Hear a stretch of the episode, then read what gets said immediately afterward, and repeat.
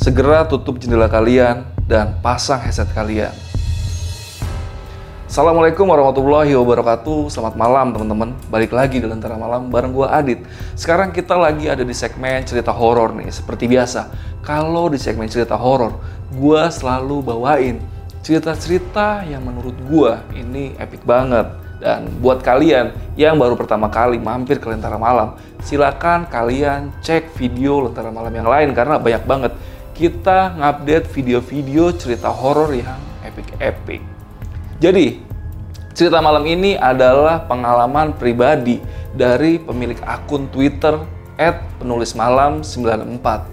Kita sebut saja namanya Mbak Fitri. Dia bercerita tentang salah satu kisah yang pernah dia alami di kampung halamannya, yaitu tentang teror pocong keliling yang meneror warga kampungnya terus-menerus. Ada penyebab dibalik kenapa sosok pocong tersebut bisa meneror warga desa tempat Fitri ini tinggal. Dan makanya itu, jangan di skip cerita yang akan gue bawain kali ini. Kalian skip aja iklannya, kalau ceritanya jangan di skip ya. Dan sebelum masuk ke ceritanya, gue mau infoin dulu nih buat kalian yang pengen ceritanya gue bawain atau Jamal bawain di segmen cerita horor ini, kalian bisa langsung aja klik link yang ada di deskripsi. Nanti di situ jelas semua dijelasin. Dan atau mungkin kalau misalnya kalian punya Instagram, kalian langsung aja follow Instagramnya Lentera Malam dan DM aja Instagramnya Lentera Malam di lenteramalam.id. Dan gue mau ngingetin sekali lagi nih, kalau cerita malam ini itu ditulis sama akun Twitter @penulismalam94 dan dialamin sama admin dari Twitter itu, akun Twitter itu tersebut maksud gue ya. Jadi kalian abis dari sini kalau pengen baca versi ceritanya, versi tulisannya maksudnya ya, jadi kalian mampir aja ke Twitternya @penulismalam94. Tapi kalau kalian pengen gue ceritain aja, ya udah tonton video ini sampai habis. Jangan di skip ceritanya, cukup di skip iklannya aja. Ya udah, biar nggak usah kelamaan lagi openingnya, langsung aja tanpa basa-basi lagi. Cerita horor dimulai.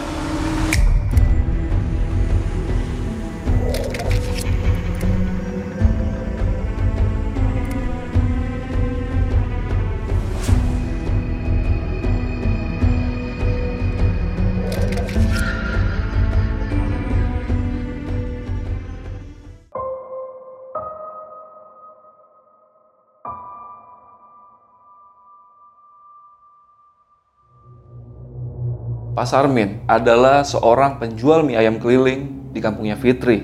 Untuk kepribadiannya, ia dikenal sebagai orang yang pendiam dan tertutup. Oleh karena sifatnya beliau yang tertutup, ketika Pak Sarmin sakit keras, tak ada satupun warga yang menjenguk Pak Sarmin di kontrakannya. Bukan karena warga kampung Fitri yang sombong dan tidak peduli dengan tetangga, melainkan para tetangganya sama sekali tidak tahu kalau Pak Sarmin ini sedang sakit. Saat Pak Sarmin wafat, satu warga pun tidak ada yang mengetahui.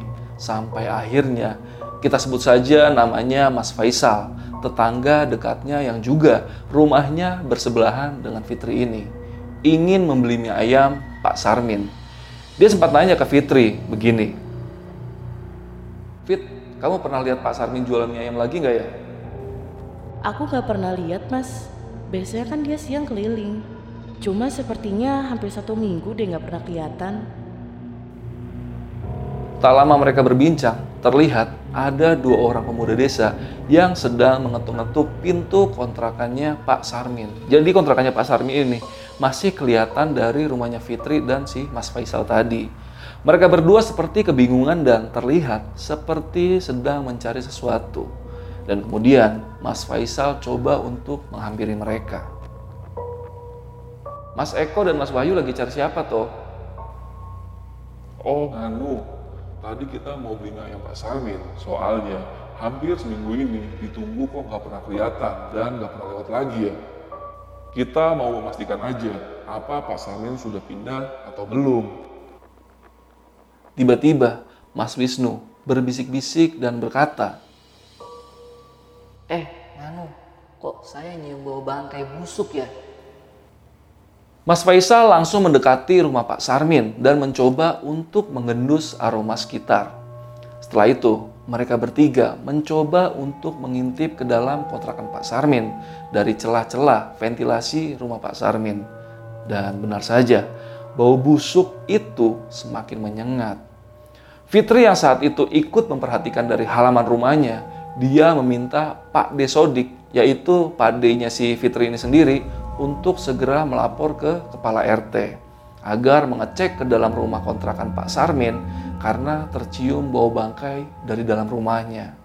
Singkat cerita, 30 menit berselang, sampailah Pak RT di TKP. Dan diputuskanlah untuk membongkar paksa pintu rumah kontrakan Pak Sarmin. Alangkah terkejutnya mereka semua. Mereka melihat tubuh Pak Sarmin sudah tergeletak tak bernyawa di atas tempat tidurnya. Dan saat itu kondisinya sudah mulai membusuk. Di situ Pak RT langsung mengabarkan pihak keluarga Pak Sarmin, dan atas permintaan dari keluarga Pak Sarmin ini, akhirnya jenazah Pak Sarmin dibawa ke kampung halaman istrinya di Wonogiri.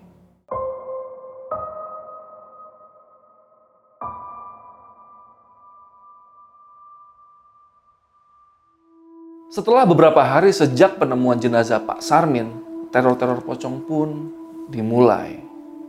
Setelah kematian Pak Sarmin, rumah kontrakan tempat ditemukannya jenazah Pak Sarmin sengaja dikosongkan oleh pemilik kontrakannya karena bau busuk dari bekas jenazah Pak Sarmin masih sangat menyengat walaupun sudah dibersihkan oleh pemiliknya berkali-kali.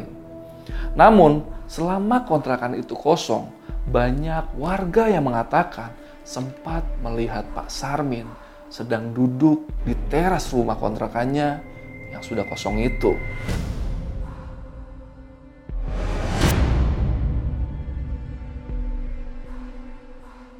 Hari-hari pun terus berlanjut. Teror Pak Sarmin semakin santer terdengar. Salah satunya pengakuan dari Mas Rudi, tetangga Fitri. Dia bercerita jika ia diganggu sosok Pak Sarmin ketika malam hari setelah dia pulang kerja. Jadi, dia melihat ada gerobak mie ayam Pak Sarmin di depan gang tempat biasa Pak Sarmin ini berjualan. Saat itu Mas Rudi yang merasa sangat lapar, ia tidak ingat jika Pak Sarmin sudah wafat 3 hari yang lalu. Mas Rudi pun langsung memesan seporsi mie ayam untuk dibungkus dan dibawa pulang. Tapi di situ, Pak Sarmin hanya diam saja sambil tangannya terus mengelap mangkok mie ayam yang dipegangnya. Dan tidak sedikit pun menanggapi perkataan dari Mas Rudi tadi. 10 menit berlalu, Mas Rudi melihat Pak Sarmin ini masih saja terus mengelap mangkok mie ayamnya itu dan belum juga mempersiapkan mie ayam yang dipesan Mas Rudi. Mas Rudi pun kembali bertanya dengan nada sedikit kesal. Pak Sarmin, kok malah ngelapin mangkok aja Pak? Pesanan saya belum dibuatin. Setelah ditanya begitu oleh Mas Rudi, Pak Sarmin pun berhenti mengelap mangkok mie ayamnya. Dan gak lama kemudian sosok Pak Sarmin tiba-tiba berubah menjadi sosok pocong yang mengerikan. Dengan wajah yang hancur, mata yang melotot, dan mengeluarkan cairan liur dari mulutnya. Melihat sosok itu, sontak Mas Rudi baru teringat jika Pak Sarmin sudah meninggal 3 hari yang lalu. Mas Rudi yang sangat ketakutan langsung lari sambil berteriak-teriak minta tolong. Mendengar suara orang minta tolong, Pakde Fitri, yaitu Pakde Sodik, langsung bergegas mengecek keluar rumah. Ia melihat Mas Rudi yang sedang lari kocar-kacir sambil menunjuk ke arah gerobak mie ayam tadi dan bilang kalau Pak Sarmin gentayangan. Karena penasaran, Pakde Sodik pun melihat ke arah tempat yang ditunjuk Mas Rudi itu. Namun di situ tidak ada apa-apa di sana. Hanya ada pohon mangga tua yang biasa dibuat berteduh sambil berjualan Pak Sarmin dikala beliau masih hidup.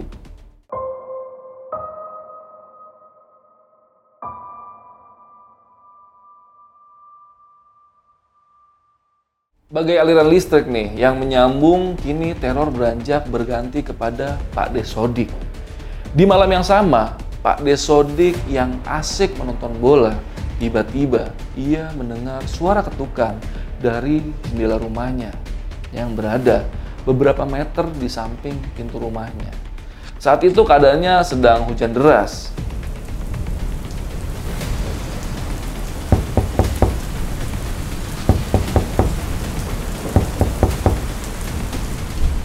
Pakde pun langsung bangkit dan menuju pintu rumahnya untuk mengecek ada apa di depan jendela rumahnya.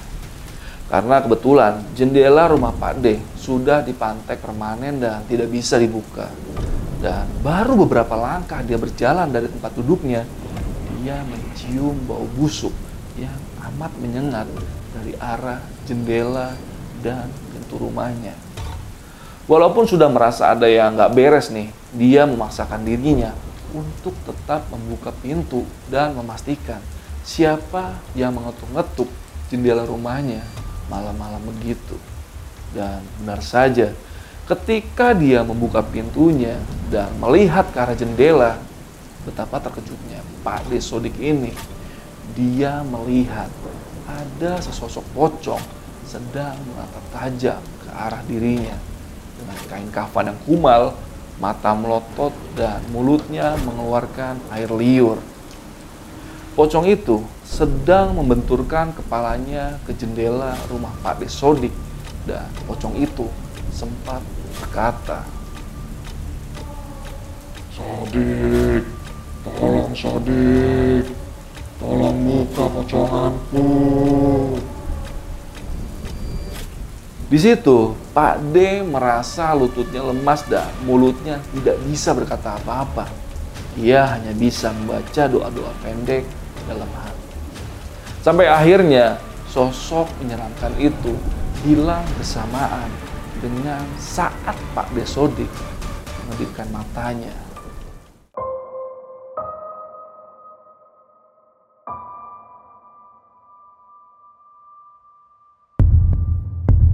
Teror kembali terjadi kepada salah satu warga desa tempat Fitri tinggal. Namanya Pakde Sigit. Dia adalah seorang pekerja bangunan. Cerita ini diceritakan Pakde Sigit ketika sedang lagi kumpul bersama bapak-bapak lain yang saat itu sedang asik ngopi-ngopi di pos ronda desa. Termasuk Pakde Sodik ada di kumpulan bapak-bapak itu juga. Jadi ceritanya, saat itu Pakde Sigit sedang jalan mau ke warung Boim untuk beli rokok. Saat berjalan, Pakde Sigit ini merasa selama dia berjalan seperti ada yang mengikutinya dari belakang. Dan ketika dia menoleh ke belakang, benar saja dia melihat Pak Sarmin sedang berdiri tepat di belakangnya. Saat itu, Pakde Sigit belum tahu kalau Pak Sarmin ini saat itu sudah meninggal dunia. Pakde Sigit sempat nanya ke sosok Pak Sarmin itu. "Pak Sarmin, mau ke warung juga, Pak?" Di situ, Pak Sarmin cuma diam dan menggelengkan kepalanya. Lalu, saat Pakde Sigit ini beli rokok, Pakde Sigit ini masih sempat ngajak ngobrol sosok Pak Sarmin itu. Walaupun cuma dijawab sepatah dua patah oleh sosok Pak Sarmin itu. Sampai-sampai Boim penjaga warung nanya ke Pakde Sigit. "Loh, Pak Sigit, sampean ngomong sama siapa toh, Pak?" "Masa Boim gak lihat toh? Saya ngobrol sama Pak Sarmin." Sambil menunjuk ke arah Pak Sarmin berdiri. Nah, pas Pakde Sigit ini nengok lagi ke arah sosok Pak Sarmin, sosok itu udah nggak ada lagi di posisi tadi dia berdiri. Dan baru besok siangnya lah, dia dapat kabar kalau Pak Sarmin ternyata sudah mati membusuk beberapa hari yang lalu di kontrakannya.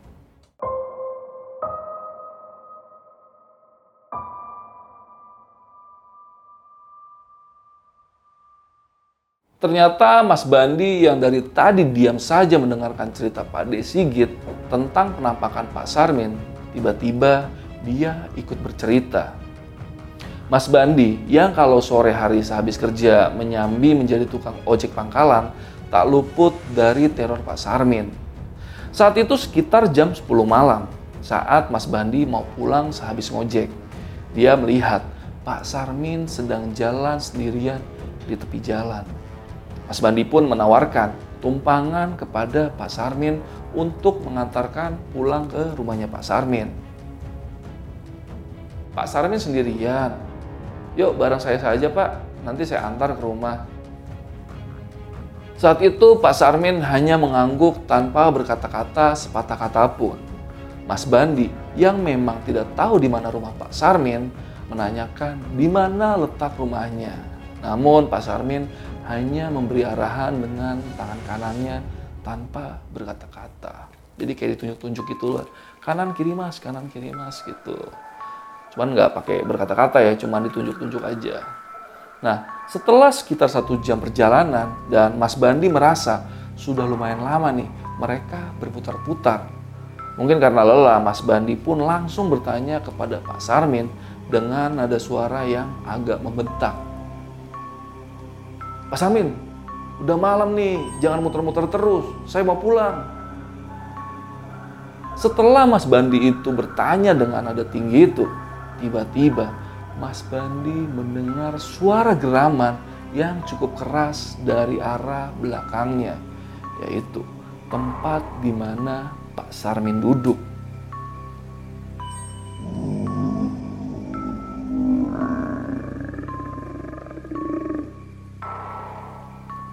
Dan ketika Mas Bandi menengok ke arah belakangnya, terbelalaklah mata Mas Bandi. Ternyata yang diboncengnya adalah sesosok pocong dengan 2 kapas yang menyumbat di lubang hidungnya dan mulutnya yang mengeluarkan air liur. Sosok itu pun sempat berkata kepada Mas Bandi, "Mas, tolong mas. Tolong lepaskan poconganku, mas."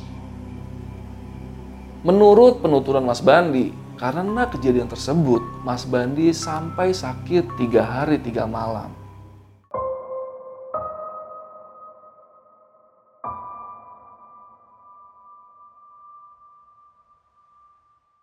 Pakde Sodik yang mulai merasa warga banyak diresahkan oleh teror pocong sosok Pak Sarmin, dia akhirnya mengajak teman-teman yang lainnya untuk segera menemui Pak RT nanti malam.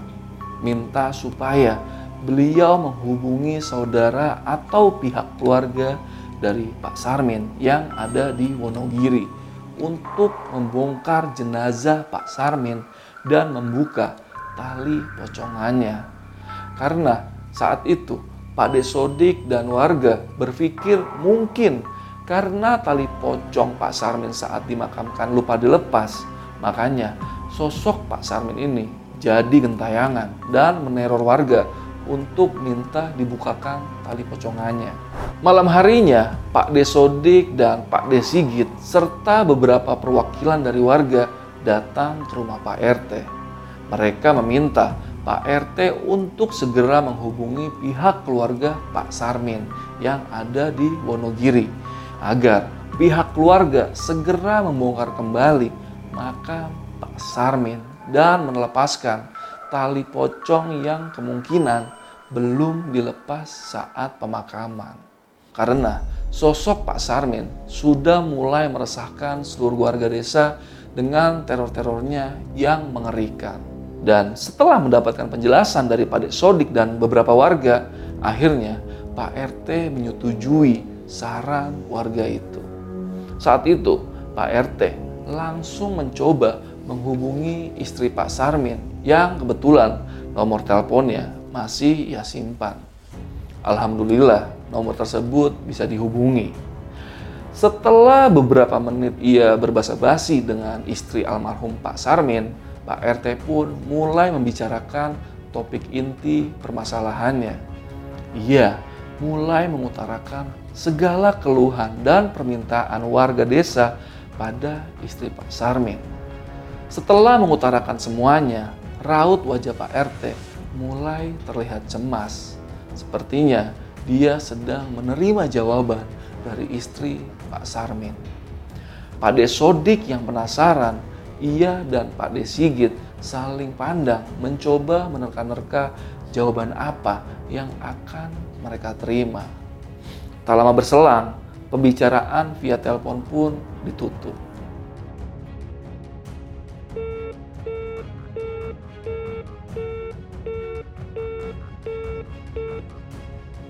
Pak RT pun mulai menceritakan hasil perbincangannya dengan istri almarhum Pak Sarmin. Tapi sebelum menceritakan hasil pembicaraannya dengan istri Pak Sarmin, Pak RT berpesan kepada seluruh warga yang hadir agar informasi yang akan disampaikannya jangan sampai disebar ke warga desa, supaya hal itu jangan sampai membuat geger warga desa. Yang lain pun mengiyakan permintaan Pak RT tersebut. Jadi, atas pengakuan dari istri Pak Sarmin itu ternyata mempunyai penglaris selama ia berjualan mie ayam di Desa Fitri. Penglarisnya itu adalah penglaris ludah pocong. Istri Pak Sarmin sendiri baru mengetahui jika suaminya selama ini bersekutu dengan iblis dari kerabat dekatnya Pak Sarmin. Dan selama ini pun istrinya tidak pernah diizinkan untuk datang ke rumah kontrakannya Pak Sarmin. Pakde Sodik yang masih penasaran, ia tanya ke Pak RT, bagaimana Pak RT caranya melenyapkan teror pocong Pak Sarmin ini? Dan pertanyaan itu langsung dijawab oleh Pak RT. Kalian harus cari barang Pak Sarmin yang tertinggal di dalam kontrakannya. Semua baju dan barang lainnya harus ikut dikuburkan. Itu menurut pengakuan istri Pak Sarmin.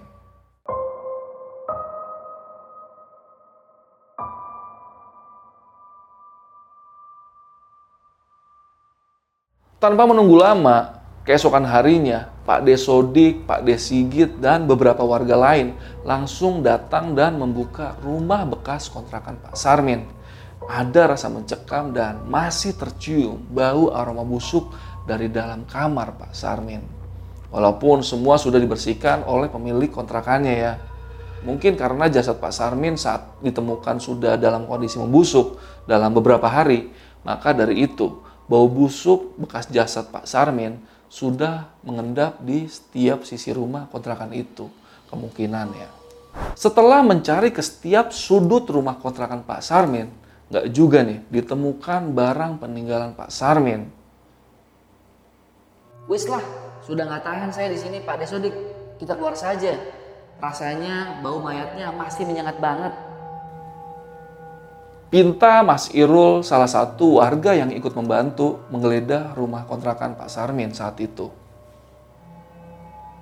Kita lihat ke halaman belakang rumahnya Pak Sarmin dulu ya. Siapa tahu ada petunjuk di sana. Mereka akhirnya membuka ruang pintu halaman belakang dan ternyata di sana masih ada gerobak mie ayam milik Pak Sarmin.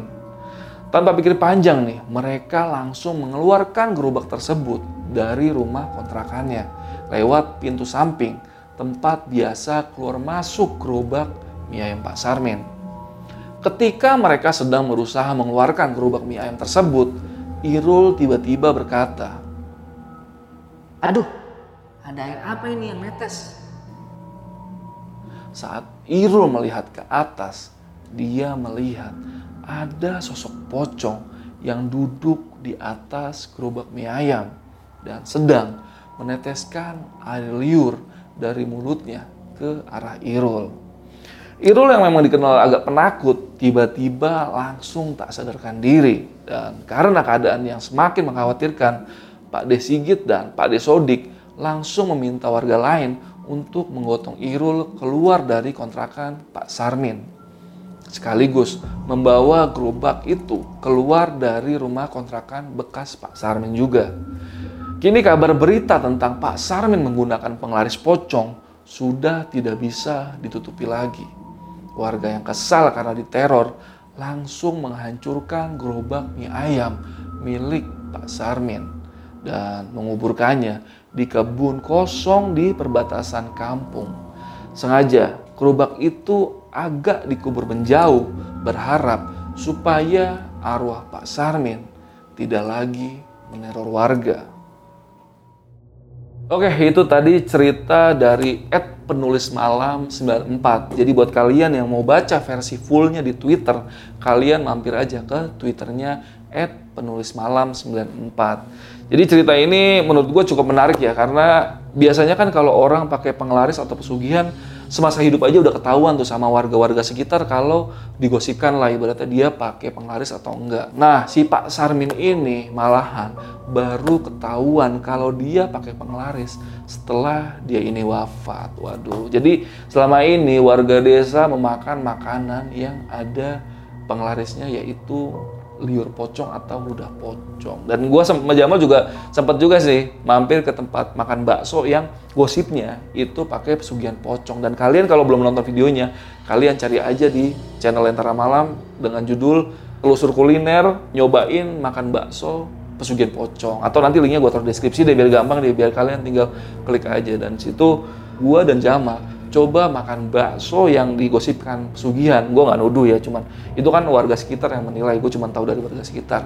Itu gue nyobain sama Jamal, dan gue nyobain tuh makan di tempatnya langsung dan juga dibawa ke rumah. Dan kalian tahu rasanya kayak gimana saat dibawa pulang? Silakan kalian tonton videonya. Ya udah, paling video malam ini cukup segitu aja. Oh ya, satu lagi buat kalian yang pengen jadi narasumber atau pengen share cerita pengalaman mistis kalian, kalian langsung aja klik link yang ada di deskripsi. Kalian tinggal klik aja, nanti kalian bisa dapat uang tunai atau merchandise keren dari Lentera Malam. Tapi penulisannya harus bagus ya, mirip-mirip kayak cerita-cerita tadi lah. Jadi cerita-cerita horor yang ada sebab akibat atau yang alurnya enak lah dibacain gitu. Ya udah, paling video malam ini cukup segitu aja. Gua Adit dari Lentera Malam. Bye.